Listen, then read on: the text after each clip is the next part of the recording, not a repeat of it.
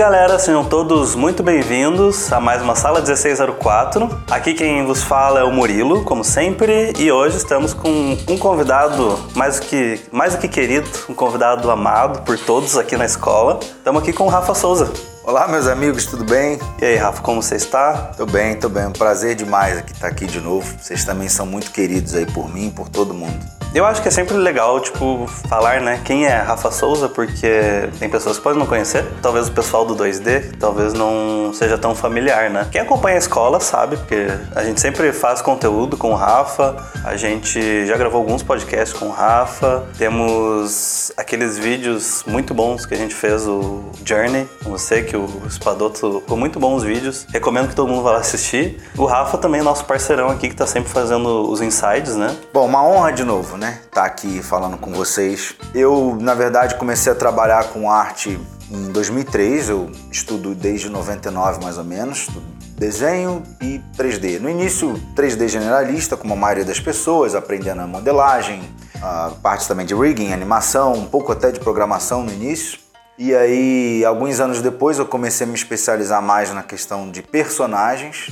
Né? Como trabalho é modelagem de personagem 3D, mas também estudo muito desenho de personagens, porque eu amo. E acho que até um certo ponto tudo isso está ligado, né? Mesma coisa no final de, de contas. E, e, aí já trabalhei em produtora, dou aula de arte já há alguns anos, né? Tem meu canal no YouTube também sobre isso. E tô aí, tô aí pronto para falar um pouco sobre. O canal do Rafa é muito bom para quem quer estar tá aprendendo 3D, né? Que o Rafa posta muita coisa, um conteúdo sensacional. Ah, obrigado. E, e o Rafa é um ótimo professor, então conheçam as coisas que o Rafa faz. E até o pessoal que não faz 3D, que estuda só 2D, o Rafa é um cara que ele tem uma visão muito foda, assim, sobre, sobre a arte no, no geral, né? Sobre ser um artista. Então é muita coisa relevante que você não precisa ser um cara que só estuda 3D para acompanhar o trabalho do Rafa. Obrigado, obrigado demais pelo elogio. Fico honrado. Imagina, só, só verdades. Mentira, você diz isso para todos que eu sei. Mas estamos aqui hoje, Rafa, para conversar sobre estudo e procrastinação, né? Exato. Quem acompanha todos os episódios aqui do nosso podcast, o estudo e procrastinação a gente já fez esse tema uma vez, mas foi lá atrás, um dos primeiros podcasts, eu acho que o episódio 5 ou 6, Inclusive, é um episódio depois do primeiro que você aparece, que a gente grava sobre 2D e 3D. Isso. Sobre as dúvidas das um pessoas, né? né? Isso, ficou um podcast bem legal também. Mas estudo e procrastinação é uma coisa que a galera sempre pede, vocês sempre pedem pra gente, né? É, fala sobre estudo, técnicas de estudo, como que eu paro de procrastinar. Então, esse, mesmo a gente já tendo gravado, são assuntos que a gente tem que revisitar, sem contar que outros artistas sempre têm visões e opiniões diferentes. Mas antes da gente começar, vamos aqueles recadinhos básicos da semana. Uh, não se esqueçam que estamos rumo ao episódio número 100 da sala 1604. Então, para quem não sabe, a gente está fazendo uma série de sorteios. Então, vamos àquela explicação básica. Quando a gente chegar no episódio 100, a gente vai sortear alguns prêmios. Só que a quantidade de prêmios e o que vai ser sorteado depende de vocês.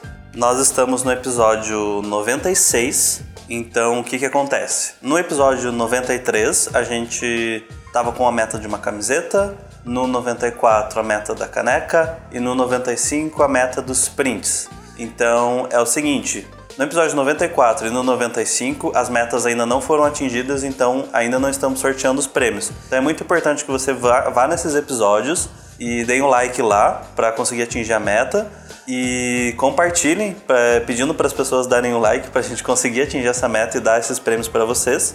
E para vocês participarem, vocês têm que ir em cada um dos episódios e colocar a hashtag 100 anos de sala 1604 e fazer um comentário sobre o episódio. Então é bem simples. Dar like nos episódios para liberar as metas e comentar em cada um deles para uh, ah, validar a sua participação no sorteio. Hoje, no episódio 96, é, vamos anunciar aqui o nosso próximo prêmio, que é um sketchbook da escola, aqui da Revo. Um sketchbook que ele é foda, ele é lindo, lindo, lindo. É, eu sou suspeito para falar, mas é um dos sketchbooks mais bonitos que eu já vi na minha vida que tem o símbolo da Revo em alto relevo, então é muito bonito. E é esse o prêmio do episódio de hoje para você receber um sketchbook e estudar demais nada mais pertinente com o episódio de hoje, que é estudo e procrastinação, né? Então você vai ganhar um sketchbook para você resolver esse problema. Pra gente sortear o sketchbook, meta de likes, 600 likes, então é like pra diabo, então façam o favor de dar o like e de compartilhar bastante é, pra gente conseguir alcançar a meta e pra vocês ganharem os prêmios, né? E não esquecer de deixar um comentário com a hashtag 100 anos de sala 1604 e fazer um comentário sobre o episódio. Bem simples, dá para todo mundo participar e ganhar várias coisas. De recadinho por hoje é isso. Vamos tocar para esse episódio que o papo de hoje ficou muito legal, muito foda e eu tenho certeza que todo mundo vai amar. Então fica aí e escuta essa parada. Vamos lá. Então, para a gente começar essa conversa, eu vou perguntar para você assim, Rafa. É, hoje em dia, você, você querendo ou não, você é um mestre e para muitas pessoas.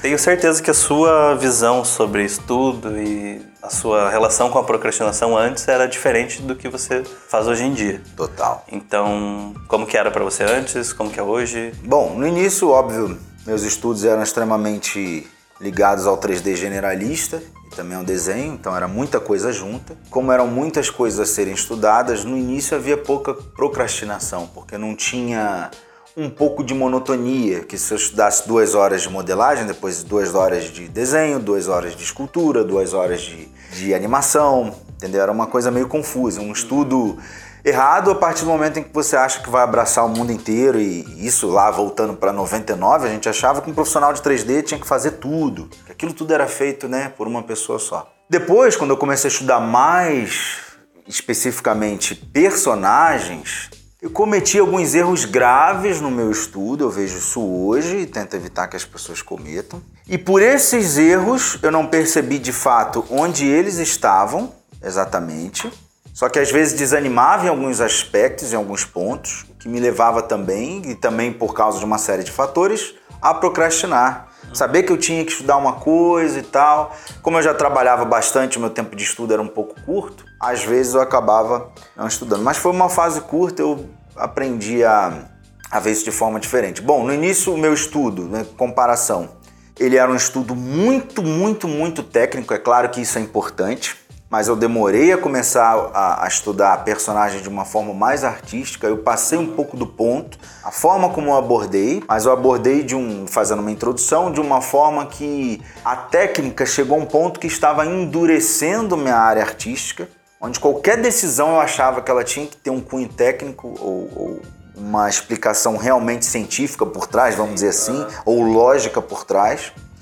Então, acabou que eu levei um pouco de tempo para me soltar. Eu acho e aí de repente eu lembro disso, olha, volta aí 2009, quando eu achei, eu fui na casa do meu pai e peguei desenhos meus antigos.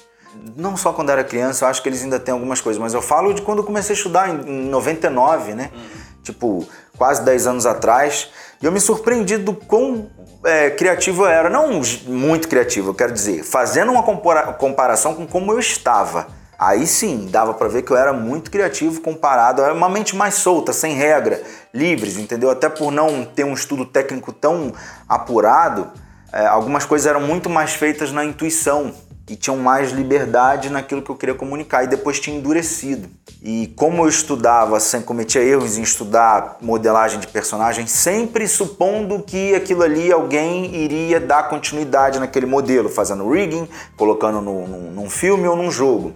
Então sempre estudando personagem naquela pose neutra, é, sem realmente criar uma vida ali de verdade. Então eu deveria ter começado isso antes, eu acho.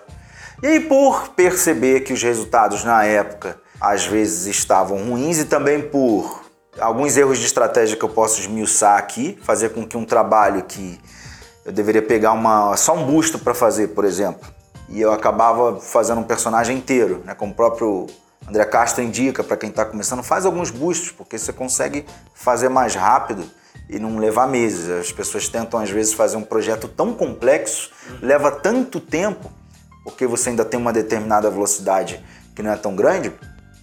E aí várias coisas vão acontecendo no meio do caminho, o que te leva a procrastinar, né? E, e acabar abandonando um projeto, perde a vontade de continuar. Inclusive um projeto muito longo, sua visão amadurece, você começa a olhar o início do projeto e achar ruim. Então, pô, tem que voltar e resolver aquele problema.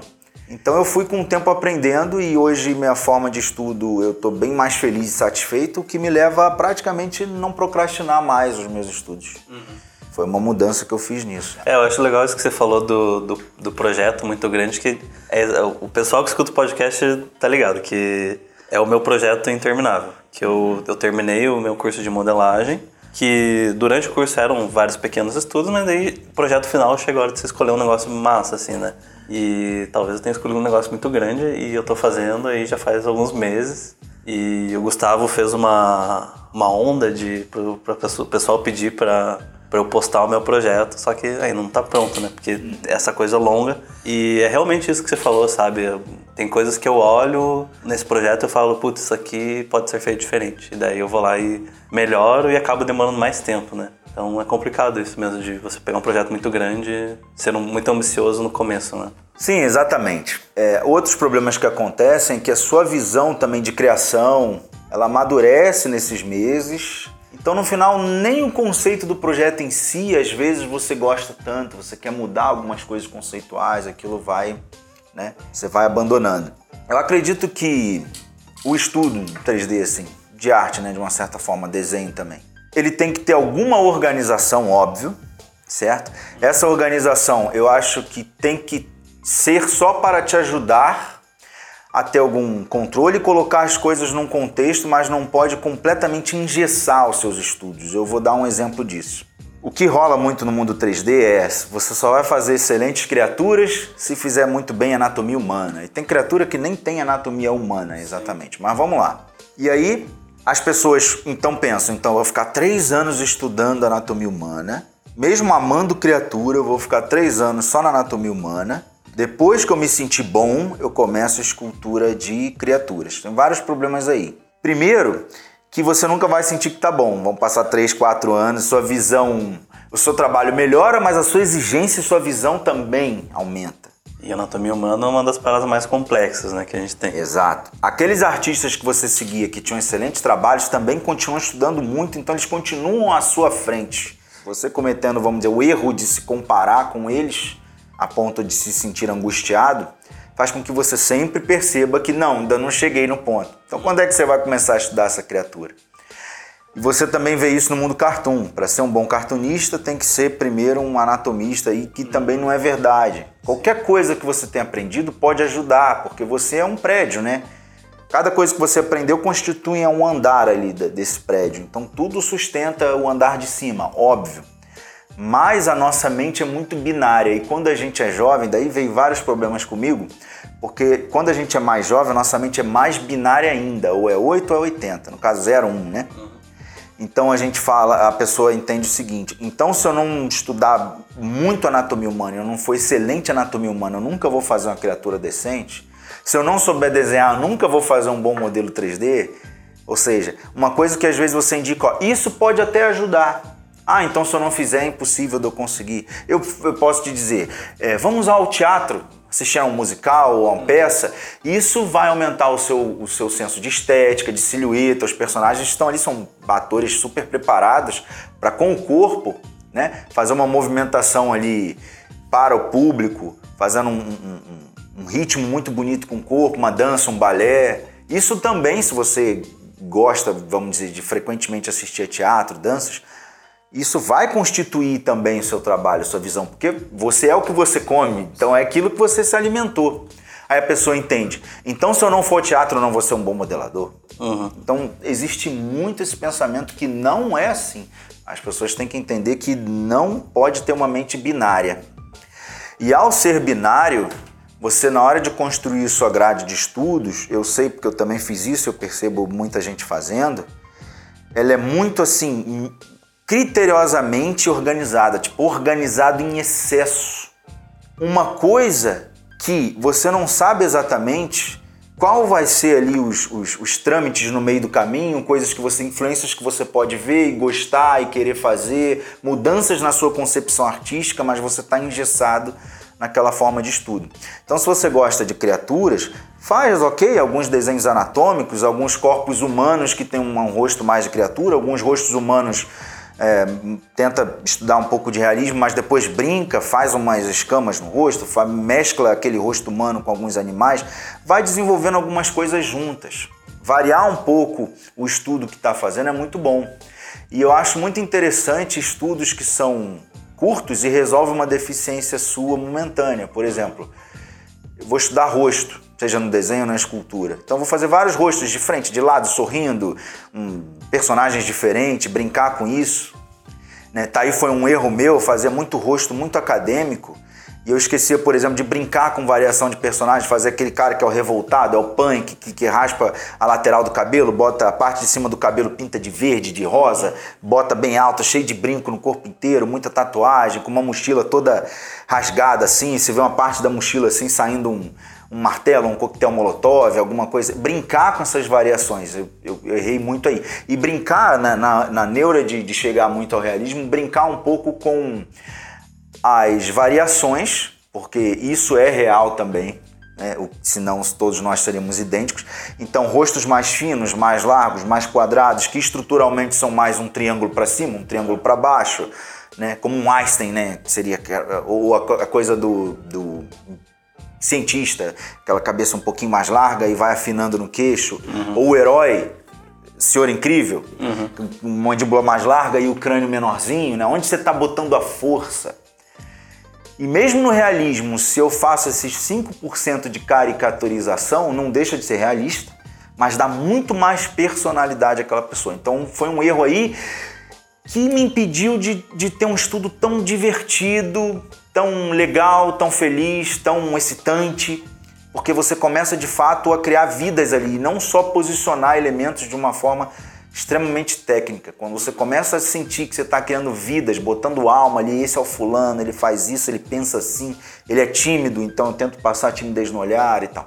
Então quando eu começo a brincar assim, esse tipo de estudo ele se torna muito mais interessante, te desperta a curiosidade, a vontade de explorar. Você está num ambiente que te dá vontade de explorar. O que te dificulta um pouquinho mais de procrastinar, tipo, eu tenho que estudar, mas está um saco.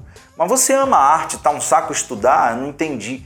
É claro que existem os problemas particulares de cada um. Mas na questão da arte, às vezes eu percebo que o estudo dele, lá o inconsciente, isso aconteceu, eu não ouvia a voz da minha intuição. Eu dizia, não, tá chato, mas eu tenho que fazer mesmo chato. E eu não pensava que às vezes era a minha intuição dizendo, a forma como você está estudando não está fazendo tanto sentido, não está tão proveitoso. Já fez 30 rostos iguais, de frente, de lados. Na, na, no ZBrush a gente faz muito isso em 3D. Isso não está mais te saciando. Né? Seu primeiro estudo você vai ali faz uma coisinha acadêmica para entender, mas você tem que fazer algo que te que desperte em você o que tem de tão humano que é a curiosidade. Uhum. A vontade de explorar mais faces e tal. E nesses estudos resolvendo problemas pontuais, tipo rostos, depois eu vou. tô vendo que tô estudando mão de forma muito. É, na verdade, as mãos dos meus personagens, desenho 3D, estão ruins, então faço algumas. E não só aquela mão chapada, mas uma mão segurando uma caneta, uma mão de uma mulher muito bonita segurando um cigarro longo, uma mão de um grande empresário assim, segurando uma caneta mais cara, ou uma. Um, uma pessoa assim mais forte segurando a caneca, um charuto, você começa a brincar uhum. com isso e fazer variações. E é, isso é muito diferente de dizer, vou estudar desenho, vou fazer uma cena que tem um dragão, uma mulher em cima, explode uma cidade, aquele desenho nunca acaba. Só que desenho, de uma certa forma, é bem mais rápido de você concluir. Em 3D, demora muito tempo. E eu vejo o projeto da galera meio que megalomaníaca, né? Vou fazer, eu fiz muito isso Vou fazer um monte de personagens e vai ter. Sendo que só aquela cabeça eu vou levar semanas para entender, para melhorar alguma coisa, para fazer algo que eu diga me saciou. Sim. Depois, quando eu vou fazer outra parte do personagem, minha visão já amadureceu, já olho para aquela cabeça e não gosto, então já não estou gostando do projeto em si. Então, se eu tivesse feito só um busto, eu estou estudando muita coisa de arte. Eu não preciso fazer tudo bem, você faz mão para prender mão, pé para prender pé, rosto para prender rosto, especificamente. Porém, quando você faz um rosto, você está aprendendo muitas, desenvolvendo muitas características que vão te auxiliar na construção de qualquer coisa. Você está desenvolvendo seu senso estético, capacidade de observação, de dar expressão, de criar vida, de gerar cor, luz, sombra. Tudo isso que você vai usar para qualquer parte do corpo ou indumentárias que você vai fazer. Então, no 3D, por exemplo, projetos curtos não dá tempo de você desanimar. Então, se a pessoa faz, eu vou fazer um projeto, vai levar uma semaninha mais ou menos. Um simples rosto legal, né? e nesse rosto colocar um pouco de, de, de poesia, um pouco de, de, personalidade ali. É um rosto de um, de um de um mago, é um rosto de um empresário, é um rosto de um cientista. Então já tem, eu faço só uma parte de uma gola de uma camisa que já lembra um pouco do design ali do cabelo. Faço um projeto menor que dá tempo de eu concluir antes de eu desanimar dele. Porque a partir do momento que eu desanimo e fico naquela angústia dizendo, ah, eu tenho que fazer, eu tenho que fazer, é porque aquilo já é para ser abandonado. Tipo, para.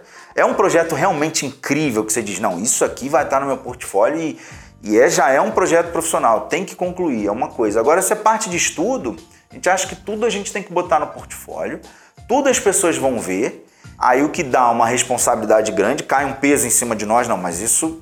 E aí? Eu tenho que concluir e às vezes é, já deu, já aprendeu o que tinha que aprender com aquilo, já parte para uma outra ideia e começa coisas menores, né? Aquele clássico exemplo do sketchbook, que o cara não quer estragar, entre hum, aspas, o sketchbook, né? Sketchbook é para você estudar. Isso. Só que as pessoas têm como. Ela tem como referência aquele vídeo de um ilustrador que ela mais ama, só trabalhos fodas no, no sketchbook dela. Acha que tem que ser daquele jeito. Mas para ele nunca. Não foi sempre assim, Isso. né? Exato. E também outro exemplo na, nas aulas de desenho que eu fiz, que, por exemplo, uma, uma pessoa ela quer tocar o sonho dela para frente de ser artista, né? Então, vamos começar do básico, vou fazer um curso de fundamentos de desenho vou começar a aprender. E ela que tem o sonho de ser, sei lá, um concept artist e quer fazer, sei lá, coisa sci-fi. Exemplo, né? E aí o cara cai na, na, aula de fundamentos e os exercícios são um ponto de perspectiva, dois pontos de perspectiva, luz e sombra, esses exercícios engessados, né, que você comentou um pouquinho antes. E as pessoas acham que elas não podem soltar a criatividade Exato. nesses exercícios. Ela acha que Exato. e com o tempo ela desanima.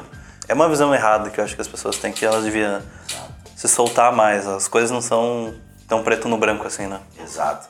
Nossa, o que você falou da, da, perspectiva foi, foi excelentíssimo, porque eu já, já vivi isso.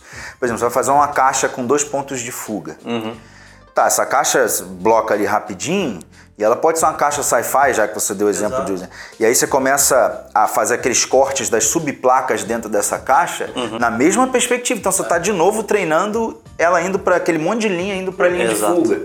E aí aquela plaquinha que divide, assim, uma placa lateral, como se fosse uma tampa que você desparafusa, abre ali para tirar a bateria de dentro da caixa. Então aquelas linhas que já estão seguindo a perspectiva, chega uma hora que tem aquele dente, né, que é aquela aquela, como se fosse um degrauzinho, a linha vai, desce, faz uma curva para ali no meio tem um parafusinho, depois ela volta contornando e tudo isso você está jogando na perspectiva e você vai brincando. Vou fazer uma parte negativa, vou fazer uma subtração nessa caixa. Exato. Ou seja, uma, como se eu botasse uma outra caixa ali no canto e fizesse um boolean negativo para subtrair.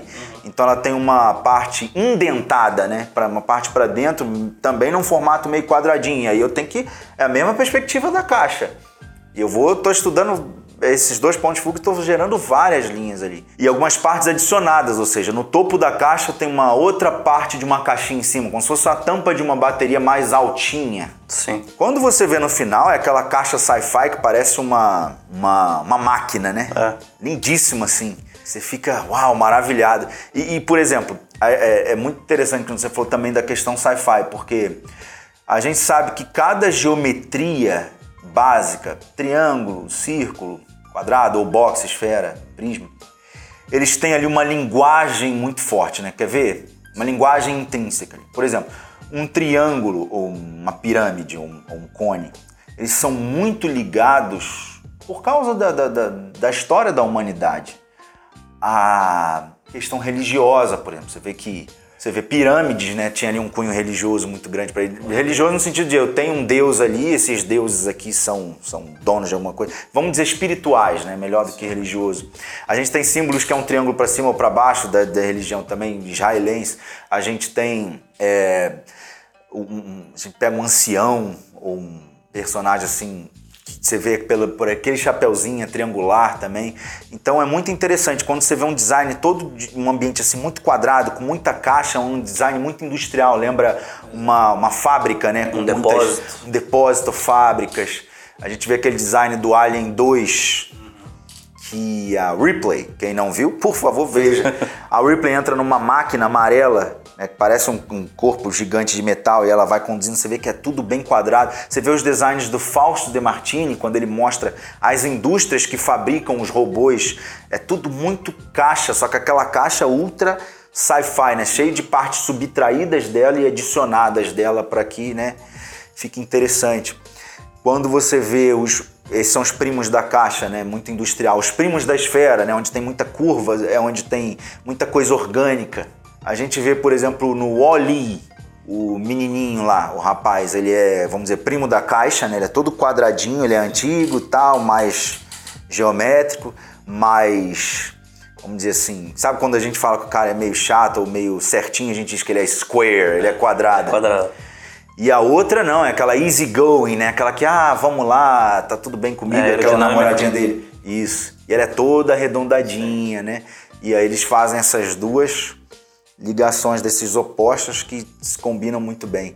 Então aí você vai estudar perspectiva com prisma, com círculos também, você insere esse círculo na perspectiva na lateral da caixa, um corte que ela vai ter e já começa a estudar muito sci-fi utilizando perspectiva. Ou seja, se o estudo tá chato, cara, eu concordo demais com você. Se o estudo tá chato na coisa mais simples que tem, que é a perspectiva de uma caixa. Nossa, isso tá chato porque já, você já deveria botar criatividade no seu estudo. E essa criatividade de como você vai estudar é o que vai criar você, né? A gente quer muito que a pessoa diga, não, mas como eu estudo? Me diz aqui, dia 1 um eu faço uma caixa sci-fi com três parafusos. Não, o que, que você ama? O, o Murilo deu um exemplo muito bom do sci-fi, por exemplo. Então, você está fazendo essa caixa, pô, já começa, olha o, o, Halo, tem muitas partes assim, no livro de arte do Halo, ou no Google, bota arte de Halo, Gears of War, você vai ver aquelas aqueles designs sempre, cara, eu vou fazer essa caixinha aqui, que é uma máquina que eles têm, no meu exercício de perspectiva. E você, nossa, aí não tem como procrastinar, que você fica muito louco para fazer, você tá muito afim. É mais difícil de procrastinar. Realmente, concordo você mil vezes. Fica divertido, né? Por exemplo, você faz uma página ali com vários thumbnails de perspectiva, pega o que você mais gosta no final e se diverte ali, né? Exato. Você cumpre o seu estudo e, Isso. e ainda faz um negócio legal. Exato. Nossa, é, realmente é, é, incrível. Inclusive a sombra projetada que você vai estudar no chão, uhum. ela vai ter que seguir um pouco aquela caixa que tem alguns indentes, né, que você fez.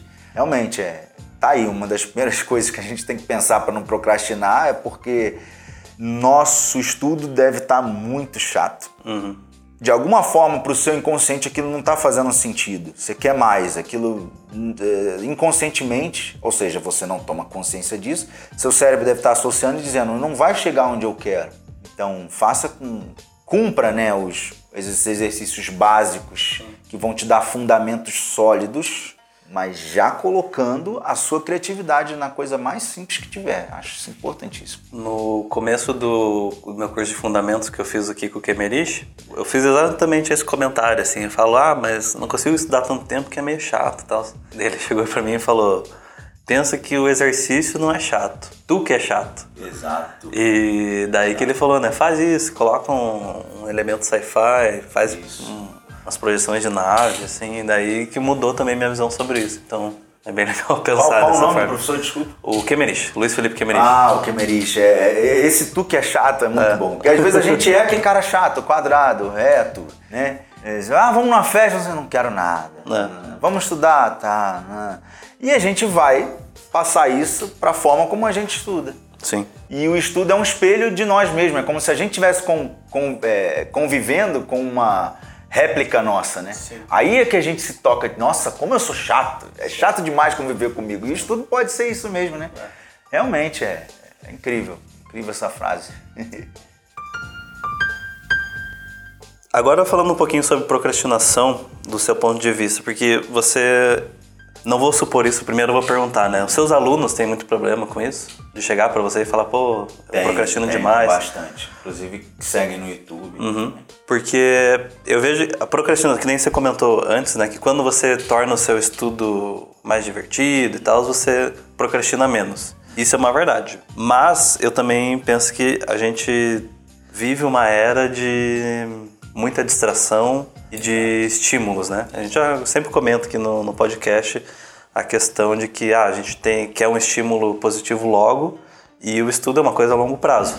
Então, a procrastinação, hoje em dia, eu acho que ela é muito fácil. Muito, muito fácil. Então, o que, que você que, que você pensa sobre isso? O que, que você fala para os seus alunos, assim, sobre essa questão, né? Porque é, às vezes o cara não está procrastinando porque ele está desmotivado. Às vezes o cara só não consegue largar o videogame, sabe? Ou Netflix, seja lá o que for. Sim, é, excelente observação. Tem vários outros motivos, né, que ajudam a procrastinar. Geralmente aquilo que a gente falou, não é binário, não é Sim. só uma coisa, às vezes é uma união de coisas. E nem só estímulos é, externos, né? Também tem Internos. questões. Problemas psicológicos, a forma como a pessoa Isso, vive. É, a ansiedade da pessoa. Ansiedade, exato, exato. Muito interessante. Então, tem vários motivos, vou enumerar alguns. A ansiedade. Né? Eu já tive transtorno da ansiedade, sei como é. Então, você quer, tá com muita pressa, quer abraçar o mundo muito rápido. A sensação de que é, se você correr devagar, vão te atropelar, então o contrário é verdadeiro, então tem que ir muito rápido. Ou seja, se eu tô no Polo Sul e tá muito frio, eu vou pro contrário, Polo Norte, vai estar tá quente. Não, vai estar tá frio também. Sim. Você tem que ir às vezes no meio do caminho que é ali no meridiano. Então, a gente para evitar um problema, vai pro oposto. Entendeu? E quer que a gente realmente não pode ser muito lento e esperar a vida inteira. As pessoas estão aceleradas, o mundo é acelerado. Porém, essa aceleração tem um limite, a gente tem que ir até o ponto que a gente sente que está fazendo bem. Conforme a gente começa a se comparar com pessoas, esse é um dos problemas grandes que eu vejo que nos ajuda a procrastinar. Vamos, vou chegar até aí. Hoje, com redes sociais, a gente sabe muito mais sobre a vida das pessoas. Antes não, era de alguns amigos muito próximos e amigo próximo você sabe da vida interna dele, sabe dos problemas que ele tem, sabe que não é mil maravilhas, você sabe da sua vida. Mas agora com a rede social, a gente conhece a vida de muita gente através do, do Instagram, do Facebook. Só que as pessoas colocam no Instagram, no Facebook, uma sensação de que elas estão maravilhosamente bem. Só colocam o creme. Exato, eu estou esquiando em Aspen, eu estou em tal lugar. Você não sabe que às vezes ela tá ali, ela esquia, chega em casa preocupadíssima. Como é que eu vou pagar essa viagem? Eu fiz uma dívida no cartão de crédito, eu estou ferrado. Mas a nossa sensação de comparação nos angustia. E aí eu vou, vou chegar por que, que isso tem a ver com procrastinação na minha visão. Posso estar errado, mas vamos ver. A gente compara a nossa essência, a nossa verdade, que a gente convive com as nossas dificuldades, a gente sabe muito bem como é a nossa vida, compara com o que a gente acha que é a vida dos outros. Sim. Entendeu? Então a gente vê as pessoas selecionando só as vitórias, só coisas maravilhosas no Facebook ou no Instagram. Sim. E aí a nossa vida se torna terrível. Sim. Porque você está comparando a sua verdade, você sabe qual é. Por exemplo, eu fiz um desenho. Nossa, eu fiz, refiz, apaguei, ficou uma merda, fiz de novo, fiz de novo. Até que eu consegui. Eu sei que aquilo foi terrível. De repente eu olho uma pessoa postando um outro, a minha sensação é de que ele pegou o papel e em um segundo ele fez. Ou mesmo quando eu vou no YouTube e vejo que ele fez rápido, só que eu esqueci, talvez ele tenha ficado anos da vida dele fazendo uma coisa também com muita dificuldade, apagando demais. E eu achei que ele já é assim. Porque quando ele botou no YouTube, ele pega tipo o, Carl Kopinski. Pega e tudo, tudo, tudo, tudo, tudo, aí você, nossa, eu não tenho talento, porque olha como ele faz. Mas mesmo que você hoje seja mais rápido, você pensa, não, mas eu fiz muita coisa ruim, muita coisa feia, eu demorei muito. Olha o cara, o cara pega e faz. Não. Você está comparando duas coisas muito injustas. O que os outros filtram e colocam na internet com a sua essência verdadeira, que você sabe qual é, o seu dia a dia. Essa comparação, ela é muito injusta e vai te angustiar, vai te dar, talvez, é, porta de entrada, angústia ali para depressão, para ansiedade.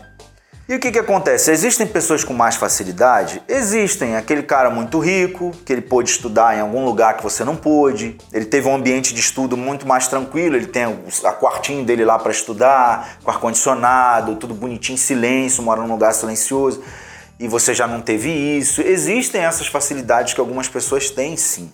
Às vezes o pai também era artista, era um é, grande desenhista. Sempre, sempre incentivou, né? Sempre incentivou. Então, e o seu pai, vamos dizer, não incentivou e diz que você não tem que perder tempo com isso, isso te angustia, te entristece. Então, existem pessoas que estão numa situação melhor?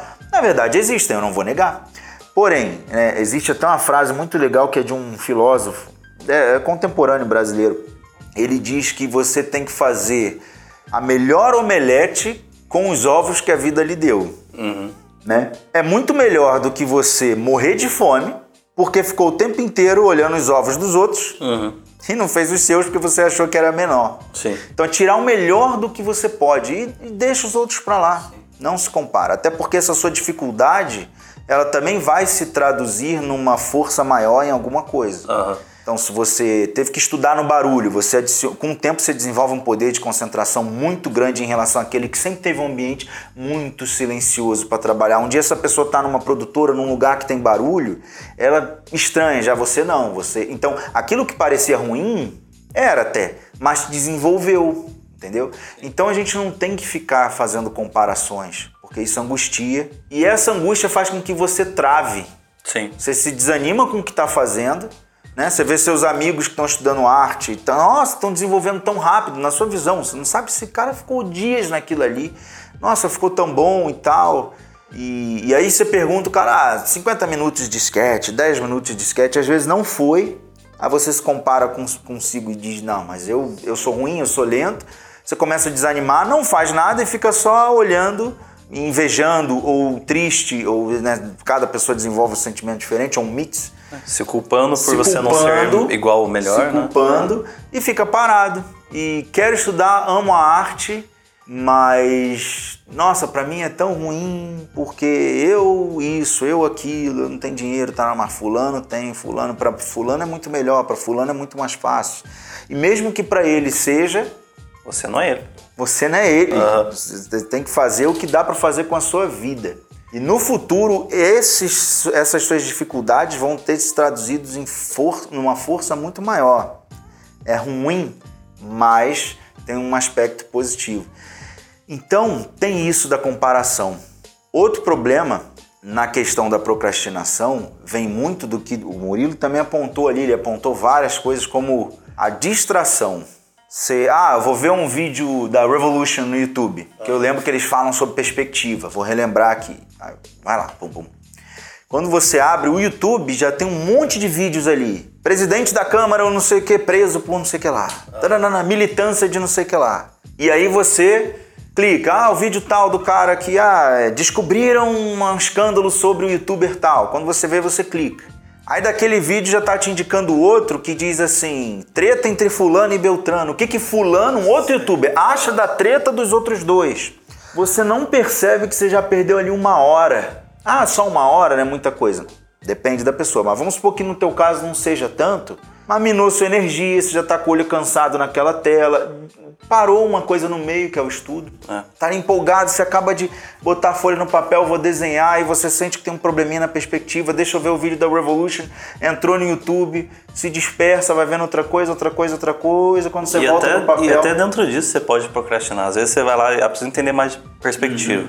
Perspectiva no YouTube. Aí, você- não tô nem falando do canal da Revo, Uhum. assim, mas você acha um milhão de conteúdo sobre perspectiva. E porque hoje em dia, né, a gente tem muito conteúdo de N fontes. E daí você abre lá sete vídeos de perspectiva, você perde lá três horas assistindo. Você absorveu Exato. bastante coisa, mas você não praticou nenhuma. Exato. E eu vejo também a galera abrir tipo uns 30 vídeos, aí dá um play em um, dá um segundinho, já não me atraiu, e dá play outro, e dá play outro, e, e você percebe que o joelho, quando você tá sentado, fica sacudindo, ou o pé. Você olha pro joelho, olha pro teu pé e fala, para. Você para, relaxa o pé, relaxa o joelho e fala, para. Respira mais devagar, fala, peraí. Existem vários approaches, né? Não tem... Técnica de desenho tem um monte. A começar já, já separar, que tudo o ser humano separa. Então você tem linear e pictórico. Aí você fica discutindo qual é o melhor, qual é o melhor. Vai devagar, ah, gosto desse cara, vou seguir ele um pouco, vou testar. Um tempo, se aquilo ali não estiver me dando mais muita substância, vou testar esse cara, mas cuidado com esse excesso, né? Porque algumas coisas parece até, quando a gente tem pouca experiência, que os caras estão se contradizendo e não estão, só estão falando de coisas diferentes, mas não necessariamente opostas. E aí a pessoa se perde. Antes não, antes eu tinha um livro para ler de desenho ou um livro de 3D. Era aquilo ali, o que o cara falava. Hoje, como você disse, milhões de coisas de perspectiva. Aí um diz que não pode fazer as linhas de fuga porque isso é coisa de, de quem é meio bobo e usando régua. Você tem que imaginar, ah, o ponto de fuga tá ali e você já faz. Sim, mas a outro diz, não, você pode come- começar com reguinha ou só firmando a mão, mas desenha sim a linha do horizonte, desenha uma bolinha no ponto de fuga, escreve ponto de fuga, depois você joga uma linhazinha para lá E com o tempo você vai largando isso. Aí o cara começa, não, mas eu tenho que fazer de um jeito ou de outro.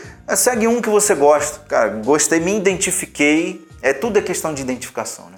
Me identifiquei com esse cara, com esse professor, com essa escola. Eu vou seguir, porque dá certo, né? Vários caminhos te levam ao céu. Você não pode parar de subir. Vai lá, se identificou, faz. Fica só vendo o vídeo que aquele cara ensina. Treina só ele. Beleza, agora acabou os vídeos dele. Eu queria mais. Ou oh, para esse aqui também fala de uma coisa mais complexa. Ele está mostrando perspectiva desenhando um carro já. Então agora eu vou para esse cara. Eu percebo que esse cara tem uma técnica um pouquinho diferente do que a minha. Eu vou vendo o que, que eu adapto, o que, que vale a pena mudar porque eu gostei ou não. E assim, com calma, né? Escolhe uma, um caminho e segue. Acho isso importante. Porque esse excesso também de informação procrastina. Como você disse, o cara abre muito, ficou sete horas vendo vários vídeos. Sim. Aí começou a se perder, mas eu faço igual fulano ou Beltrano? Mas já cansou, fiquei sete horas vendo vídeo e não vou mais desenhar. Exato. Tô cansado. Aí no dia seguinte você tem milhões de informações que às vezes na sua cabeça parecem contrárias. Então você fica, mas eu faço como fulano, como Beltrano, se sente perdido. Aí dá angústia, dá um pouco de, né? Tristeza, aí deixa ansioso. Quando vê, passou o dia inteiro olhando pro papel. Uhum. Aquele dia foi terrível para você, então seu cérebro associou que aquilo ali pode estar tá é. te dando alguma agonia, alguma coisa, ele começa a tentar te tirar daquilo, mas você ama a arte. Então acho que e esse excesso de informações, de opções, não é muito bom às vezes. Quando a pessoa não sabe aproveitar. E beleza, são milhões de informações, mas eu quero só uma dessas milhões. Se ela é melhor ou pior, não sei. Eu vou testar, vou viver um pouco com ela. Ah, já não está mais me saciando, aí eu vou para uma outra. Tem problema, né? Fazer esse caminho. Então são coisas que também fazem você procrastinar. Eu acho também quando você ouve uma crítica de uma pessoa que quando o seu trabalho está ficando de uma certa forma bom, ele tem os seus defeitos, mas já se percebe uma essência ali, vão surgir invejosos que você nem imaginava, pessoas que estavam às vezes do seu lado e ela sente que você foi na frente, ela sente às vezes uma tristeza porque ela tá cometendo o erro de se comparar contigo. Uhum. Então ela faz um comentário um pouco para tentar tirar um pouco aquela, da, aquela sua felicidade pelo seu resultado. Então, pô, mas eu acho que você sempre erra muito na perspectiva. Uhum. E aquilo te dói porque você parece que está criando um filho.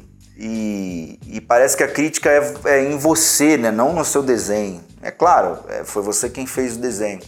E aí a gente tem que aprender também com essa coisa de ego do artista, isso é palhaçada, isso é besteira. E só, só pegando um gancho nesse teu comentário aí, que pra, pra galera ver que tem realmente, tipo, muitos pontos de vista da mesma coisa, né? Porque você também tem o caso da pessoa que, por exemplo, fica três dias numa... Já dei esse exemplo aqui. É, o cara fica três dias num desenho. Aí ele termina, fica todo orgulhoso e vai num grupo de estudos e fala assim, pessoal, opiniões na realidade está querendo mostrar o trabalho dele, mas ele pede críticas e alguém vai lá e fala: "Ah, tá errado isso aqui". E a pessoa já se ofende, já já fica mal com o trabalho dela e não sabe se é aquilo mesmo que ela tinha que fazer, sabe? Então, realmente tem um milhão de possibilidades que acontecem e que a gente não leva em consideração. E vem esse sentimento ruim e a gente não consegue lidar com ele, não. Exato. E aí vou fazer um novo desenho, vai ter o mesmo erro, é. vai ter o mesmo problema. O cara fala que eu não lido com cores muito bem. Então, meu próximo desenho, eu achei que as cores estavam lindas, eu ia fazer igual o próximo desenho. Então, tem que reciclar, tem que procurar um outro lugar que tenha um outro artista, uma outra visão, uma outra escola que tenha um estudo, um pensamento ou referências de cores diferentes. O que, que, eu tenho que mudar? Parece que eu dei um passo à frente, mas eu descubro que eu não dei. Ou dá o desespero, eu dei um passo para o lado errado para a esquerda, para a direita, ou contrário. E aí, ah, então tem que corrigir isso. Pô, mas agora desanima, é ter que refazer uma coisa que eu já fiz, que é aprender a iluminar.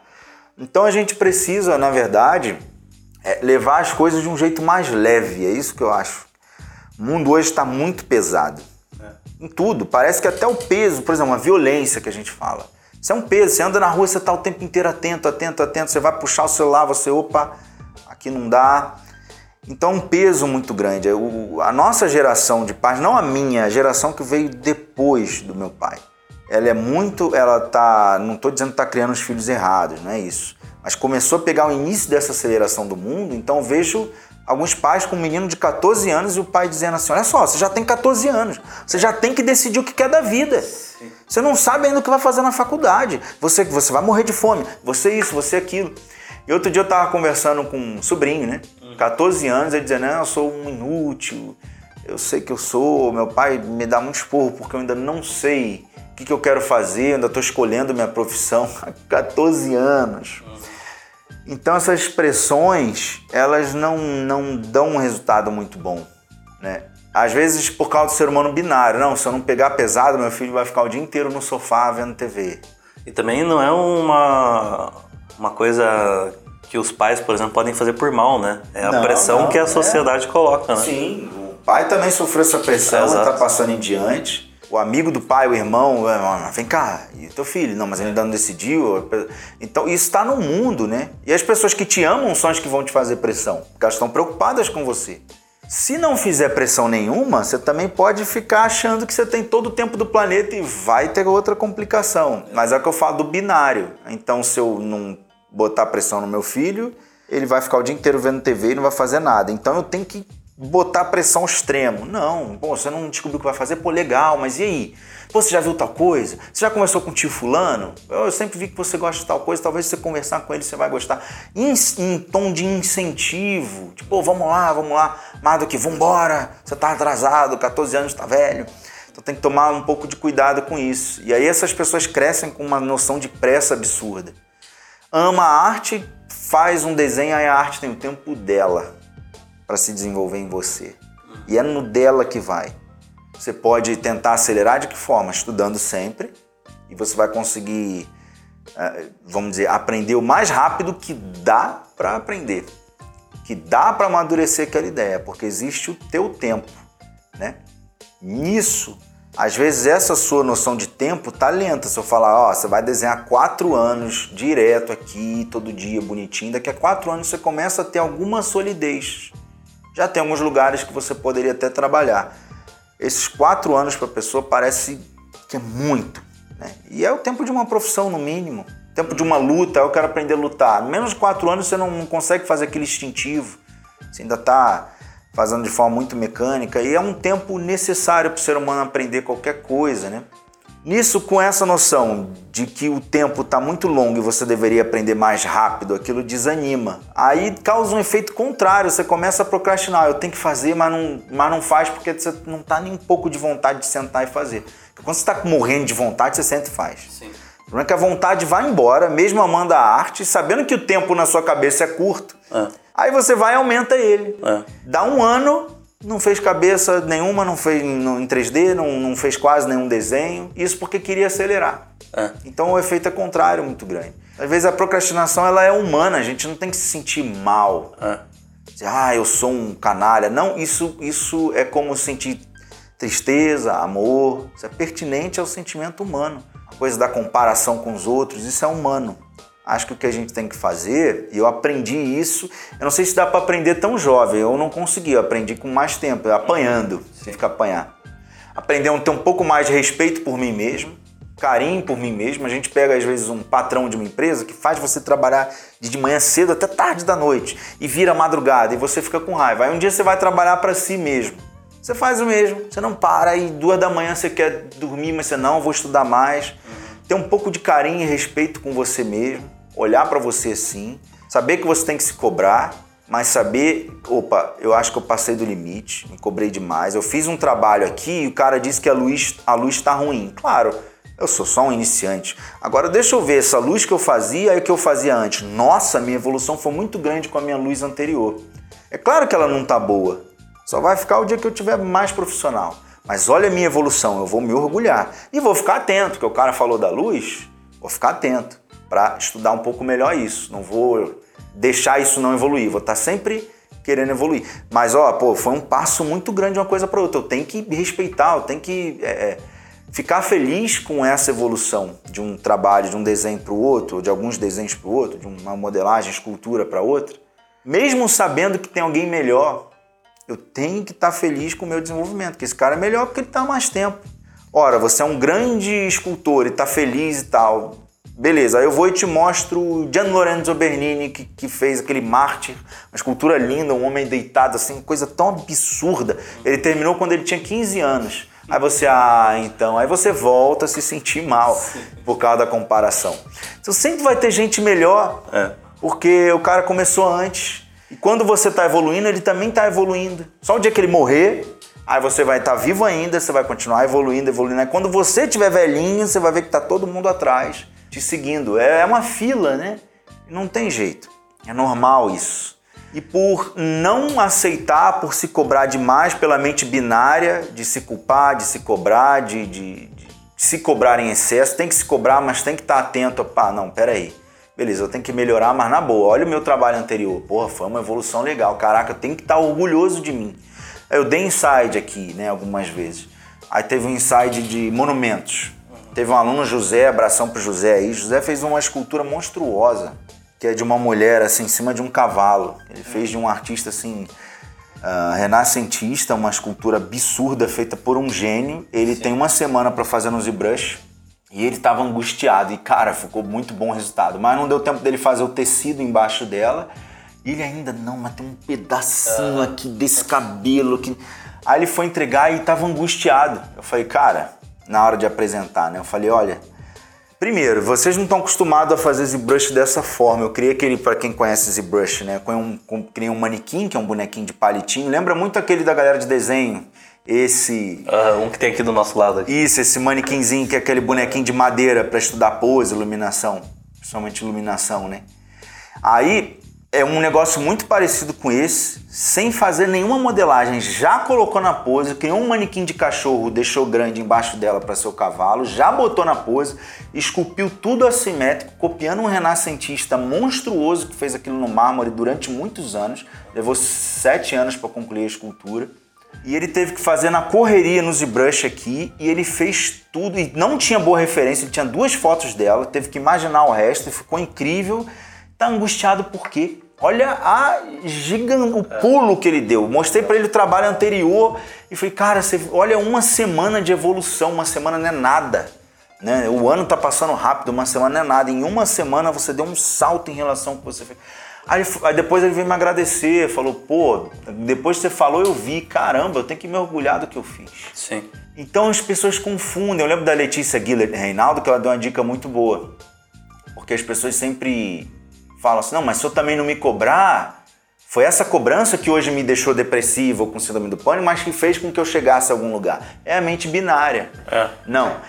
Até a metade da cobrança que você fez foi o que te levou a ser o grande artista. A outra metade foi o excesso que te levou a ter síndrome do pânico, depressão e, e tudo isso. Uhum. Então, tem que se cobrar assim, até o momento em que você vê que aquilo está instigando e te deixando animado. Quando aquilo começa a te fazer mal, é ruim. A gente chegou a falar de sucesso, eu, você e o Gustavo, um Sim. podcast muito bom aqui, que vocês estrearam uma trilha nova. Exato, exato. Muito boa. E nesse o Gustavo e o Murilo também falam uma coisa maravilhosa. O Gustavo fala, né, que você tem uma relação de amor com a arte. Aquilo que você ama para virar ódio, tristeza é fácil. Exato. Então aquilo que você ama tem uma relação delicada com você. Então quanto mais você ama a arte, não pode permitir que isso te faça mal, te deixa triste.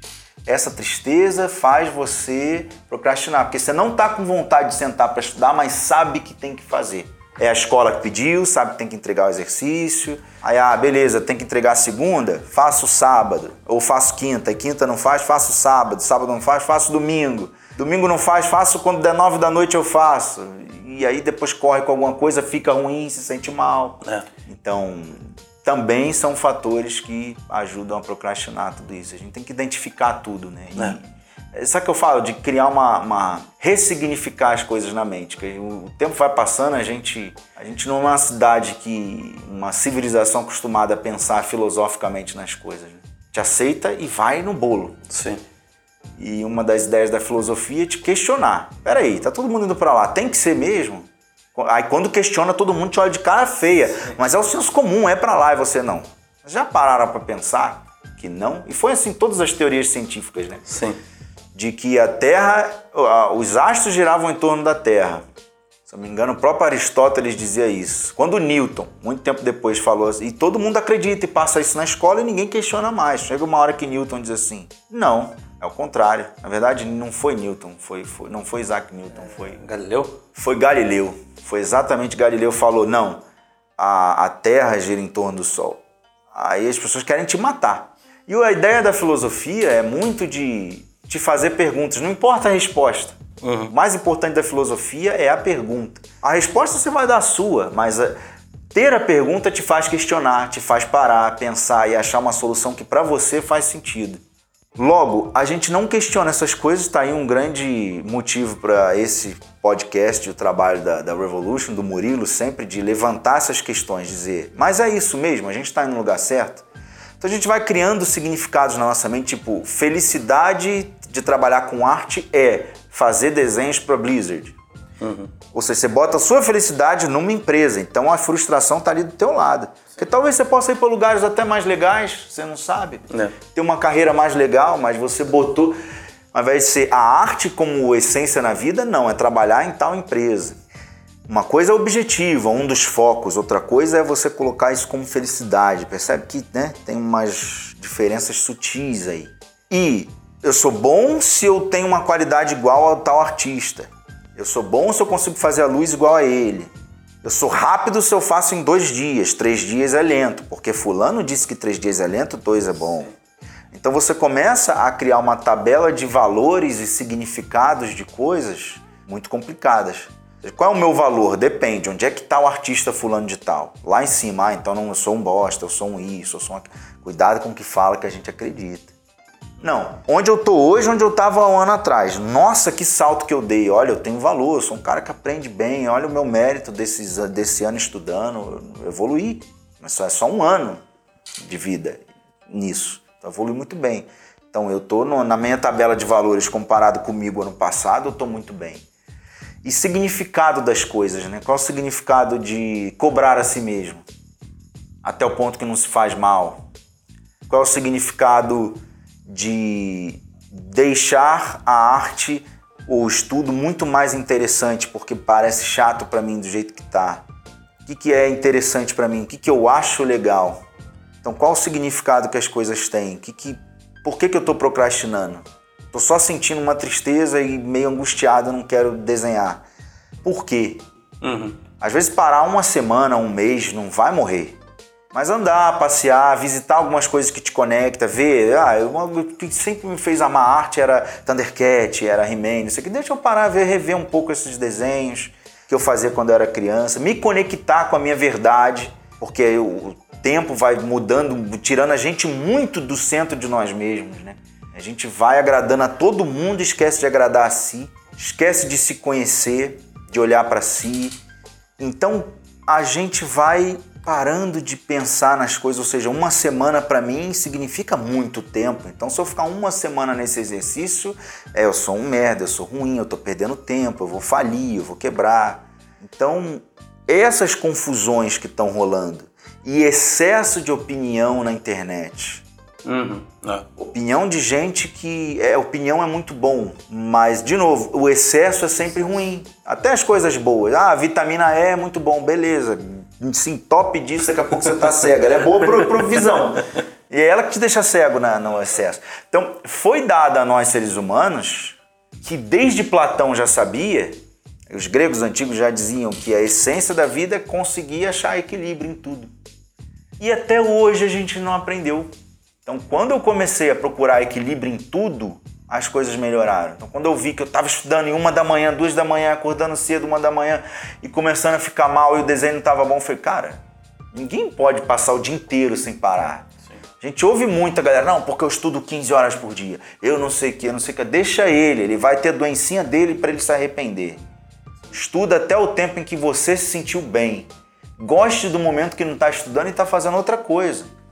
Tem um segundo hobby, que ele também vai te atrair atenção e vai te desligar daquilo. Você está estudando desenho 3D, não adianta estuda 3D se o seu hobby é desenho, não. Mas está estudando arte. Seu hobby, você ama musculação, mas a ponto de você ser um cara que lê sobre o assunto, vê como se faz dieta, aprende a fazer exercício. Tem um cursinho de um cara ali que vai falar disso, você vai, Você não vai gastar toda a sua fortuna, mas você, ou é fotografia, ou é xadrez, com a casa do Glauco Long, abraço pro Glauco, ou né, algum tipo de, de, de atividade que não é só você faz de vez em quando, mas é um hobbyzinho que você quer fazer como um amador, mas decentezinho. Sim, uma coisa que realmente tem interesse. Isso, então pelo menos algumas horinhas do dia ela vai te consumir, porque você vai querer fazer, comprar um livrinho daquilo, ler ir num evento que tenha isso. Ah, tem um evento ali só de jogadores de xadrez, pô, vou lá conhecer a galera. Então aquilo também, nossa, aquilo é um alívio, um respiro muito grande para aquilo que você está fazendo, para o estudo da arte. Uhum. Então você só fica com aquilo. Sim. Tem gente que não está namorando, não tem nada, então é arte o dia inteiro. E aí começa a criar uma relação muito ruim, às vezes. Um, um amor estranho, sabe? É. Meio doentio, às vezes. É, eu gosto de pensar que pelo menos funciona muito para mim que você pega essas coisas de que ah, você tem que estudar 12 horas por dia, 15 horas por dia. Beleza, isso pode funcionar para algumas pessoas, mas você tem que ver se essa coisa não faz mal para você. Exato. Se essa coisa funciona, não precisa nem fazer mal, se ela funciona.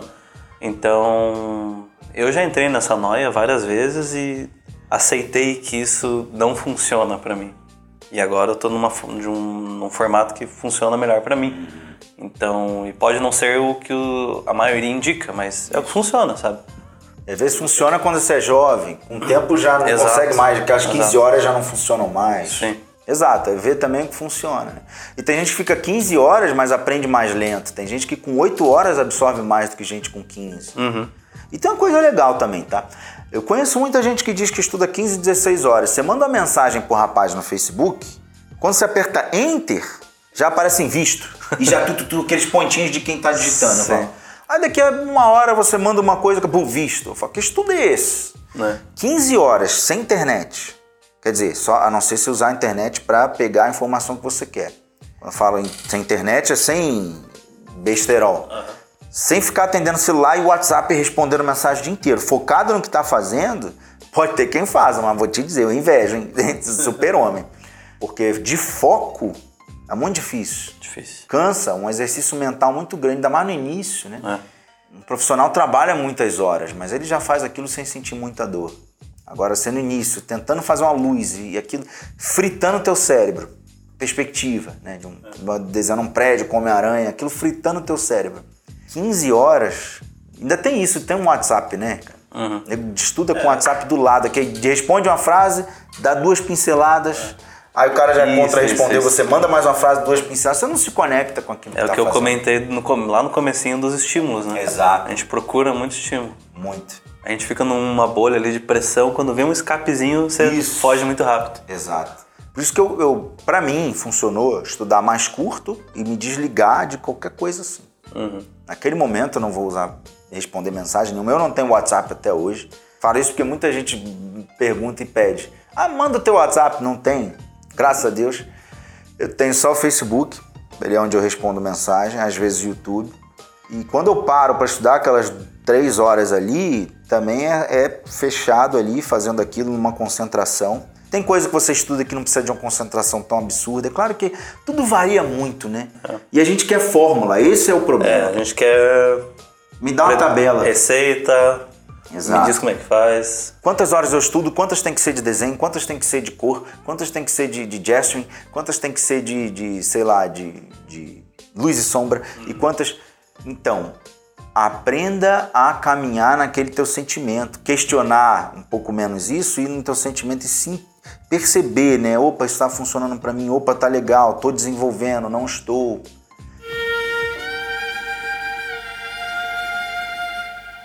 Então, se alguém quer um conselho de fato sobre estudo e procrastinação, o que, que você pode dizer para o pessoal aí? Então, quem tá, vai começar agora e tá bastante perdido, cara, como eu começo e tal, eu costumo fazer o seguinte, como eu aprendi todas as coisas assim, até línguas e tal. Ou eu compro um livro que alguém me indica, pergunto para um monte de gente, vejo, olho a, a sinopse. Se eu comprei o livro errado, não foi o melhor, beleza, perdi dinheiro, ou esse livro vai me ajudar em alguma coisa, eu compro outro. Mas eu vou achar um livro, ou uma escola, se tiver um curso, de alguém que começa a ensinar aquilo desde o zero, porque aquilo vai me dar um, um, um caminho, vai me dar uma ordem. Uma base. Isso, então, é, desenhos para concept artists. Aí, ah, gostei desse livro. Aí você olha, dá uma folheada, vai no Parca com K, parcablogs.com. Aí o livro de arte que você quiser tem um review ali, tem um rapaz folheando, você vê. Ah, gostei dessa metodologia. Você pega e vai seguindo. Ah, primeiro ele diz que eu tenho que estudar alguns gesturing. É, beleza. Ah, mas um amigo meu disse que primeiro tem que ser cabeça. Aí começa o conflito. É. Escolhe uma coisa. Escolhe uma fonte, né? Uma fonte. E mais essa fonte não pode ser tão dura. Você vai estudando ali, mas de vez em quando você estuda alguma coisa. Por exemplo, estou estudando o rosto. Ah, mas eu quero fazer um cabelo legal e tem um módulo aqui que explica, ou tem um tutorial no YouTube, o cara fez um cabelo muito bom. Eu vou lá e dou aquela estudadazinha no cabelo para completar. Eu faço algumas coisinhas que eu sinto que podem acoplar, mas a ordem geral eu estou seguindo de um livro que me recomendaram e que eu vi, que eu me identifiquei, não tenho certo ou errado. Uhum. Ou o curso, ou a escola, quero estudar 3D. Ah, Vou começar como? Ah, aqui na Revolution tem o André mostrando criaturas e tal. Ele vai ensinar o meio, como se prepara portfólio, como é o ZBrush. Tá, Quero estudar desenho, aí tem aqui a Revolution. Beleza, não sei nada, então não, vamos começar com perspectiva. Ele vai te dar uma ordem ali, acredite, ela funciona, funcionou para o artista que está. E as pequenas adaptações que para você vão funcionar melhor, você só vai descobrir quando você estiver percebendo aquilo, a necessidade. E aí você, ah, queria ver um pouquinho mais sobre sci-fi. Vamos supor que o curso que eu esteja fazendo não tem muito. Ah, mas tem um cursinho de, na, na, nesse site aqui que o rapaz fala como fazer armadura sci-fi. Aí eu compro aquele cursinho para acoplar aos personagens que eu estou desenhando uhum. do curso que eu já estava fazendo. Então eu posso tomar algumas decisões, tornar aquilo mais flexível, não engessado, nada de 880, mas a base da ordem eu uso ou de um curso ou de um livro. Né? Às vezes eu não posso fazer o curso, faço o livro. Para eu me organizar. E é só o pontapé, porque no início você vai, depois você vai ganhando experiência e você já vai é, sentindo e desenvolvendo um plano de estudo melhor para você. E contra a procrastinação, entenda primeiro, nunca se sinta mal por ela, porque isso é muito humano essa atitude. Exato muito humana. E a primeira coisa quando vem a procrastinação, vem a depressão, quem tem, é se culpar. E é terrível. Não se sinta culpado, porque isso é humano. A mesma capacidade que você tem de amar, de odiar, de sentir medo, raiva, você tem de procrastinar. A questão é para e pensa, tenta olhar um pouco mais para si. A resposta não vai vir na hora, mas você começa a ficar atento, vai vir um dia uma coisa, um dia outra, e você vai começando a perceber uma soma de fatores, como a gente falou aqui, o Murilo lembrou muito bem, que te levam a procrastinar. E você vai identificando esses gatilhos, o que está disparando um problema aqui, disparando um problema ali, e começa a evitar. O estudo está chato, fazendo um resumo aqui, o estudo está chato. Como eu torno ele interessante dentro da matéria, uhum. dentro do meu mundo? O mundo é muito Senhor dos Anéis, eu amo isso, então essa caixa aqui já vai ser diferente, é um baú, tem uma magia, e tem não sei o que, já começa a brincar. Se eu estou me comparando muito com outras pessoas, eu estou achando que minha vida é muito ruim, ou eu estou muito na desvantagem, eu moro num lugar pobre e o rapaz era rico e estou com inveja dele, cara, eu já nem fico mais olhando o Instagram, muito menos o dele. Corta Vou me concentrar na minha né? vida, corta esses estímulos. Esse gatilho, aquela pessoa que, por mais que seja legal, tá te causando alguma inveja. Inveja também, não se sinta culpado. Não é uma coisa boa, mas infelizmente tá no ser humano e não é só no ser humano que não presta. As pessoas maravilhosas, eu já senti inveja. Entendeu? Não sou maravilhoso, mas se eu fosse também sentiria. Então, opa, senti inveja, então é normal do ser humano. Então eu vou parar de ficar olhando aquele cara por enquanto, até as coisas mudarem para mim. Eu vou parar de achar que a minha vida é tão complexa, muito mais complexa que a do outro. Ah, o rapaz fez cinco minutos. Bom, se ele consegue, ótimo. Se for verdade, ótimo para ele. Mas também não quer dizer que ele já nasceu fazendo aquilo tão rápido. Ele teve um caminho gigante. E não vou me comparar também. Tentar o tempo inteiro não se comparar. Identificar os momentos em que você está se comparando e está causando angústia. Entendeu? Perceber momentos em que você, pô, eu fui estudar, já cliquei num vídeo aqui, cliquei em outro ali, fui para vídeos de outra área, ou como o Murilo apontou, Vou estudar perspectiva. Quando vê, tem 300 vídeos, abre, quer, quer, quer abraçar tudo. Cada artista fala uma coisinha um pouquinho diferente, eu não quero perder nada, eu quero saber tudo. Aquela coisa de, ah, mas eu já estudei muito, mas tem mais um ali que ele fala de mais uma coisinha, eu quero também. Calma. É. Eu vou pegar um que eu me identifiquei com, com, com a cara dele. Gostei, tô vendo que a galera comenta, faz um trabalho legal no YouTube dele, é um YouTube sério. Vou assistir com calma, parar de sacudir a perna, relaxar, parar de ter ansiedade. Relaxar. Se eu tô muito agoniado já para começar a desenhar, eu saio da mesa do desenho, costumo, costumava fazer isso. Quero ver esse vídeo, quero fazer ao mesmo tempo, eu saio, deito e vejo ele deitado. Assisto, terminei, volto para desenhar. Então eu percebo quais são os momentos que aquilo está me, me levando a outro estímulo, como o Murilo apontou. O momento em que eu deveria ter concentração, mas eu desenho uma parte da boca da, da, menina, aí respondo a mensagem pro rapaz: É, não sei o que, você viu o filme e tal. Aí daqui a pouco, mais um pouquinho, aí ele já contra, ele me deu uma réplica, eu vou lá e faço a tréplica. E fica nessa brincadeira e vê que isso tá te, te desestimulando. Então procurar e identificar outras coisas, tem muitos vídeos que podem te ajudar também, vídeos de filosofia, de psicologia, conversar com amigos e procurar outros gatilhos, se entender, conheça-te, né? É a melhor coisa. Então, eu sei que eu às vezes sinto inveja, ou eu sei que eu às vezes me comparo com outro e me sinto um derrotado. Eu sei que eu sou assim, você não deixa de ser. Infelizmente, você pode aos poucos ir mudando, mas não é de um dia para o outro. Mas você identifica os gatilhos, o que faz você chegar naquele ponto. Então, o que, que você vai fazer? Você vai evitar aquele gatilho e entender que vai parar de procrastinar não com uma dica, mas com uma série de fatores que você vai ter que identificar em si mesmo e aos pouquinhos mudando isso vai te enriquecer muito, né? Uhum. Porque é mais uma coisa que todo mundo tem que construir. Quer ser engenheiro? Você não aprende só engenharia, você tem que aprender a falar, a lidar com pessoas, a não procrastinar, a não se comparar com os outros, a não se sentir mal, a não sei o que, a estudar até o ponto certo, estudar na ordem legal que funcione para você, descobrir o que, que funciona para você, o que, que você gosta mais dentro da engenharia que é gigantesca. Então, isso é todo mundo tem essa tarefa. E faz parte da vida. Não temos só que aprender arte, temos que aprender a não procrastinar. E para isso temos que aprender o que, que nos faz, mesmo amando a arte, tá sem saco para parar ali e fazer. Desanimado, como a gente fala no, no dia a dia. O que está nos desanimando ou angustiando? Então, identifica tudo isso. Não é de um dia para o outro e não é, ah, deixa eu anotar tudo. Não, você vai identificar uma coisa vai ver que melhorou um pouco. Identifica outro problema seu, começa a mudar melhorou um pouco. É um processo né, de mudança que leva algum, algum tempinho. Uhum. Acho que essa é a dica que eu dou. Foi o que funcionou para mim. Maravilha. Show de bola. De bola. Então, pessoal, esse papo vai ficando por aqui. Eu espero que vocês tenham gostado. Rafa, muito obrigado pelo seu tempo aí para participar com a gente. Eu que agradeço a honra. Tenho certeza que tem muita gente já não tá nem sentado, mas está de pé na frente da mesa querendo estudar. e vamos fazer um artista da semana. Então, hoje o Rafa vai fazer com a gente o nosso artista da semana. Quem que você gostaria de indicar para o pessoal conhecer o trabalho, Rafa? Queria indicar o Rodrigo Bastos Uhum. Tem milhões de artistas, tanto os clássicos como os atuais, que muita gente já conhece. Mas eu queria indicar o Rodrigo Bastos porque é um dos que mais me inspirou na arte, né? A mudar a minha concepção artística. Uhum. Eu conheci em 2007 no Recife, Pernambuco. Ele foi meu aluno de 3D. Na verdade, eu aprendi muito mais com ele do que ele comigo. Ele 3D ele ainda não sabia, mas ele era um artista incrível. E se vocês colocarem Rodrigo Bastos Didier tudo I, nada Y.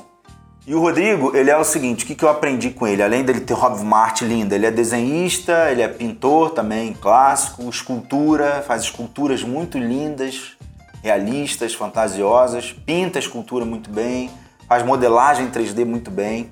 E eu aprendi com ele algumas coisas, por isso que ele me inspira demais. Eu quero indicar, né? eu tive a sorte do planeta de ser amigo dele e ter contato e ter trabalhado com o Rodrigo, viajado com ele, a gente morou na Califórnia, trabalhamos juntos em São Paulo.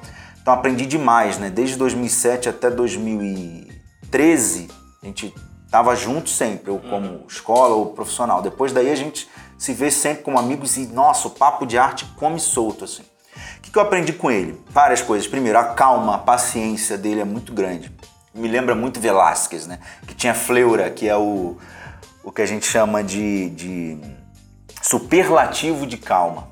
Então ele é muito paciente. Não é lerdo, não é lento, é paciente. Uhum. Sabe que a coisa tem a hora ele vai na calma e ele chega naquela hora perfeitamente.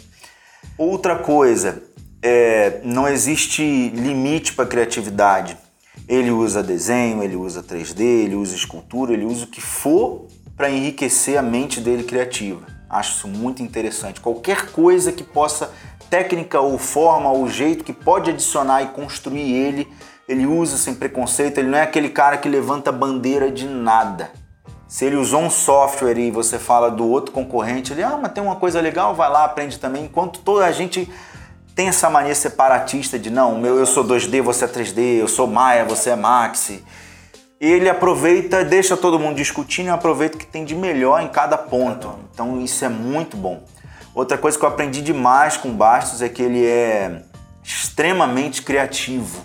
A forma como ele cria, como ele conecta personagens, inclusive ele é um dos palestrantes do Utopia forma como ele conecta as ideias, como ele leva aquilo para o sentimento, para o amor, a paixão que ele coloca naquilo, a forma como cada parte da indumentária, a faca do personagem tem um símbolo, aquele símbolo tem a mesma forma, musicalidade do resto da armadura e que tem a ver com, com a história, um cuidado absurdo, a capacidade dele de contar histórias é linda. E quando eu fazia meus personagens inventáveis, eu abria um monte de referência de um monte de artista e falava: ah, o chifre daquele cara é muito legal, vou usar. Nossa, olha a armadura daquele peito, vou usar e vou tentar mexer um pouquinho. E isso aprendi com ele. Não ele chegou, não precisou me falar. Eu vendo ele fazer, eu vi que não funciona. Exatamente. Que as coisas têm uma forma muito mais ligadas uma com a outra. Um dia ele estava a gente conversando, há, não tem muito tempo, até na Livraria Cultura de São Paulo tomando ali um chocolate quente, e ele falando da identidade visual de um povo, né? que a identidade visual de um, de, um, de um povo, de uma civilização, ela é criada pela história daquela civilização e moldada por cada indivíduo que nasce na, com, aquela, com aquelas influências culturais. Como não é cada indivíduo é de um jeito, ele acaba adicionando alguma coisa e no final aquilo vai virando uma essência muito grande, né? Tipo voz de torcida. Cada pessoa tem uma voz, mas é. quando todo mundo grita junto, parece que é. a voz é parecida. Então cria algo assim. Ele falou, aí ele pegou um papel na hora e falou: se você vê, por exemplo, as letras árabes, aí ele começou a desenhar umas letras árabes assim. Falou, então, o povo que criou esse tipo de letra, que tem esse tipo de código visual, que para eles aquilo ali é estética, você vai ver em várias coisas na indumentária, na sua arquitetura, na sua, nos seus, na sua arte na indumentária das roupas, você vai identificar que foi o mesmo povo que criou aquela letra, criou aquele. Porque é como ele equilibra formas. Você vê, por exemplo, no Japão, você vê que aquelas letrinhas deles, né, tem algumas letras então que se você flipa, né, e faz assim simetria, parecem muito aquelas aquelas coroas de reis, rainhas, imperatrizes, né? Você parece uma casinha. Você quando você olha a casa do chinês, do japonês, lembra muito a letra dele, aquela coisa do traço que começa grosso e afina. Uhum. Você percebe que isso está na escrita deles, né? Engrossa o traço e afina. Então eles vão criar detalhes em coisas, você vai perceber essa mudança na espessura de uma linha ao longo, porque é a essência deles. Então você começa a amar muito mais a arte, observar muito mais a história do mundo e usar aquilo na sua arte, ser mais autêntico. Uhum. Então, assim, a mudança que ele fez na minha vida como artista foi incrível, entendeu? De, de amar muito mais a arte, de, de levar o meu estudo para a direção certa, muito mais artística do que técnica. E ele é um gênio, e daqueles gênios que, assim, não, nem liga de, de aparecer em lugar nenhum, tem lá o sitezinho dele, mas ele não faz, uhum. ele é na dele. Sim, assim. sim. Então, assim, é um artista que eu recomendo demais que as pessoas não só procurem, mas que falem com ele, conversem, pegar um pouco disso, conviver, ouvir ele falar, a calma dele, nossa, é incrível, assim. Cara bonitão, alto, olho claro, uhum. cabelão, assim, uhum. gigante, todo com coque, todo estiloso, cara, é demais mesmo. Eu sou muito fã dele. Então, pessoal, peguem essa dica, não percam. Para quem não pegou o nome da indicação, vai estar aqui nos, no, na descrição do vídeo. E é isso aí, vamos encerrando essa sala 1604 por aqui. Mais uma vez, muito obrigado, Rafa, pela participação. As redes do Rafa, o YouTube dele também vai estar tudo aqui na descrição para vocês conferirem. Sigam ele lá que tem muita coisa para vocês aprenderem. Bom, pessoal, muito obrigado. Foi uma honra muito grande. Eu é que agradeço o carinho de ter me convidado. Para mim é uma honra, é, é um presente me dar isso. Assim. Ó, a gente vai falar uma coisa importante da Revolution. A gente quer que você esteja junto. Então, para mim é um presente. Me sinto muito privilegiado. Então, obrigado. Dê um like nesse vídeo aí. tá? Por favor. Uhum. Manda aí para todos os seus amigos, é uma dúvida que todo mundo tem, é um problema que todos nós passamos. Exato. Entendeu? Eu vou rever porque eu tenho que me ouvir novamente. Aliás, eu tenho que. Não, não vou rever, eu vou ouvir novamente minhas palavras, porque eu também tenho que ficar ouvindo isso sempre. Né? E é isso. Se vocês gostaram desse episódio, não deixe de dar um like aqui embaixo, deixem um comentário aqui também, digam o que vocês acharam sobre o episódio. E não deixe de compartilhar esse episódio nos seus grupos de estudos, no seu Facebook, compartilhe com as pessoas que eu tenho certeza que quanto mais pessoas ouvirem esse papo, vai inspirar cada vez mais pessoas. Então, gente, muito obrigado. Quem quiser ficar para a sessão de comentários, fica aí depois do episódio. E muito obrigado a todo mundo, valeu e até semana que vem. Muito obrigado a todos, abraço e tchau, tchau.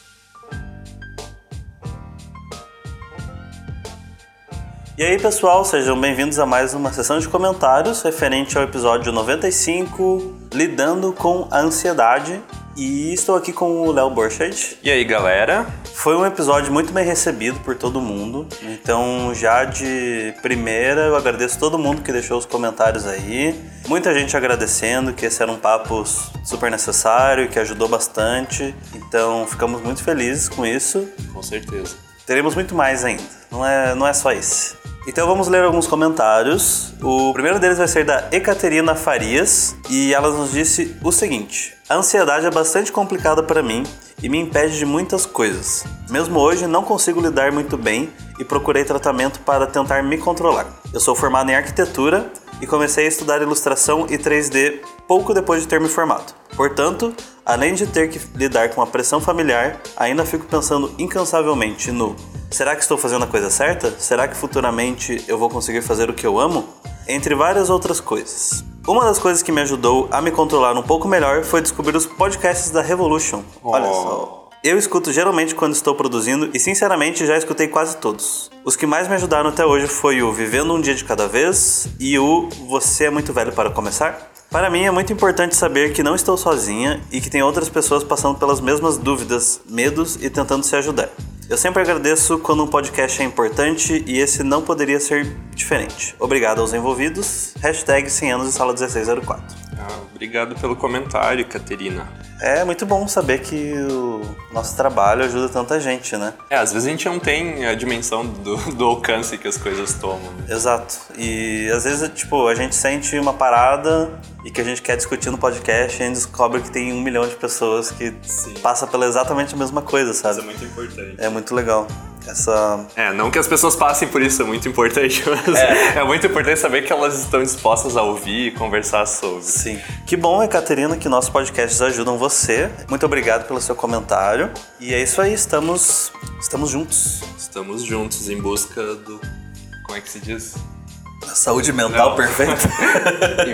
em, em busca do autoconhecimento. É. né? Quando ela fala ali que ela procurou tratamento para se controlar, né? Muito vem do autoconhecimento, de você entender por que, que você age dessa forma e o que, que você pode fazer para melhorar a qualidade de vida. Né? Sim. Mas fica calma, Caterina, que um dia você vai trabalhar com o que você quer, o que, com o que você Exato. ama, né? E a Catarina fez uma coisa muito certa que foi buscar a ajuda profissional, né? E também é uma coisa que falta para muita gente. Então, é sempre bom reforçar, né, que se você é, tá se sentindo numa situação ruim, não é besteira você querer procurar ajuda para isso, né? Com certeza. E muita gente também vê a questão financeira, né, do, da ajuda psicológica, porque geralmente é, vem junto de não estar incluso no plano de saúde, essas Exato. coisas. Mas é sempre bom, pelo menos aqui em Curitiba, né, a gente tem várias opções viáveis em universidades que promovem esse serviço de para a comunidade de fazer o serviço gratuito ou com uma taxa super baixa. Então, independente de onde você estiver, acho que vale a pena procurar para ver se existe esse tipo de, de ação, né? Que também pode ajudar muito se o problema é financeiro, né? E tem também atendimento psicológico gratuito no SUS, pra quem não sabe. Eu não é, sabia. É através dos CAPS. Ah. É, que nem CAPS, de Caps Lock, sabe? Aham. C-A-P-S, que significa Centro de Atenção Psicossocial. Então, pra quem não tem recurso financeiro, né, hoje Também. consegue procurar um atendimento gratuito no SUS. Maravilha. O próximo comentário do nosso ouvinte é Natanael Amorim, que diz o seguinte: hashtag 100 anos de sala 1604. Parabéns, pessoal, pelo ótimo conteúdo. Comecei a acompanhar os podcasts recentemente e estou gostando bastante. A ansiedade é um problema que tenho enfrentado constantemente na minha vida. Tenho suspeitas de que tenho déficit de atenção. Já procurei um neurologista, mas não tive muito sucesso. Ouvir o relato de vocês foi muito bom e reconfortante. Eu sou extremamente perfeccionista, o que me gera muita frustração, que aumenta ainda mais a ansiedade. Tenho lutado ultimamente para não me cobrar tanto e me permitir errar e tomar o tempo necessário para aprender as coisas e não me forçar a ser o melhor em tudo o mais rápido possível. Não está sendo fácil. Mudei de país, estou deixando os meus pais para morar sozinho, não sei muito bem que faculdade fazer, preciso arrumar emprego. Resumindo, a vida está uma loucura. Comecei o curso de Fundamentos de Desenho na Revo e estou amando. Estudar com o pessoal e ver o empenho e dedicação de todos está me animando muito. E ver que todos têm dificuldades e estamos ali para aprender me ajuda bastante a não ficar tão ansioso e me cobrar tanto. Tento lembrar que se eu já sou Tento lembrar que, se eu já soubesse tudo, não estaria no curso justamente para aprender e me aperfeiçoar. Peço desculpas pelo comentário gigante. Continuem com o um ótimo trabalho. Grande abraço a todo o pessoal da Revo. Ihu! Valeu, Natanel. Bom, acho que comentar primeiro a questão de da questão tipo de ter se mudado de país, tá morando sozinho, não sabe que faculdade fazer. Então, é uma coisa que a gente comentou no podcast, né, que a gente tem que tomar consciência como é a, nossa vida, né, a nossa história e não se comparar com ninguém, né? Então, se ele tá passando por essa situação X, eu acho que todo mundo tem que parar e pensar o que, que você pode fazer naquele momento por você, né? Fazer o melhor possível com o que você tem que também é o que a gente comentou aqui no episódio com o Rafa, que o pessoal já ouviu agora, né? Então ele comenta sobre você fazer a melhor omelete com os ovos que você tem. Então acho que é bem isso, né? Você enfrentar uma situação diferente e conseguir, conseguir encarar ela. E muito legal que ele tá empolgado com o curso, né? Muito bom quando você tem os colegas que estão animados junto com você. Porque é triste quando você tá num curso e a turma não, não, te, não te ajuda a ir pra frente, né? É claro que tudo depende só de você, mas quando você tem a, galera junto é muito bom. É, é porque às vezes a gente se sente sozinho e é importante nesses momentos, muitas vezes, você procurar uma comunidade onde você consegue evoluir, consegue aprender com as pessoas, né? Então tem muita gente que é, procura fazer novas amizades dentro de, de grupos e comunidades diferentes, pode ser um esporte que você pratica, e nesse caso, usar o desenho como uma forma de conhecer pessoas e entender que você faz parte de uma comunidade de pessoas que estão estudando desenho, isso também ajuda uhum. não só a você evoluir o seu desenho, mas também a se sentir parte de algo um pouco maior. Sim. Então é isso aí, Natanel. Muito obrigado também pelo seu comentário. Um grande abraço para você também. E é isso aí, gente. Acho que ficamos aí com essa sessão de comentários. É, não deixem de deixar os comentários sobre o episódio de hoje. E na semana que vem a gente vai receber um convidado aqui que é o Flávio, psicólogo que já participou com a gente em outros episódios. Deixem mais comentários, quem sabe a gente responde alguns junto com ele e vai ser bem legal. Então é isso aí, gente. Valeu e um abraço. Gente, obrigado pelos comentários. Até semana que vem. Tchau, tchau. Uhul!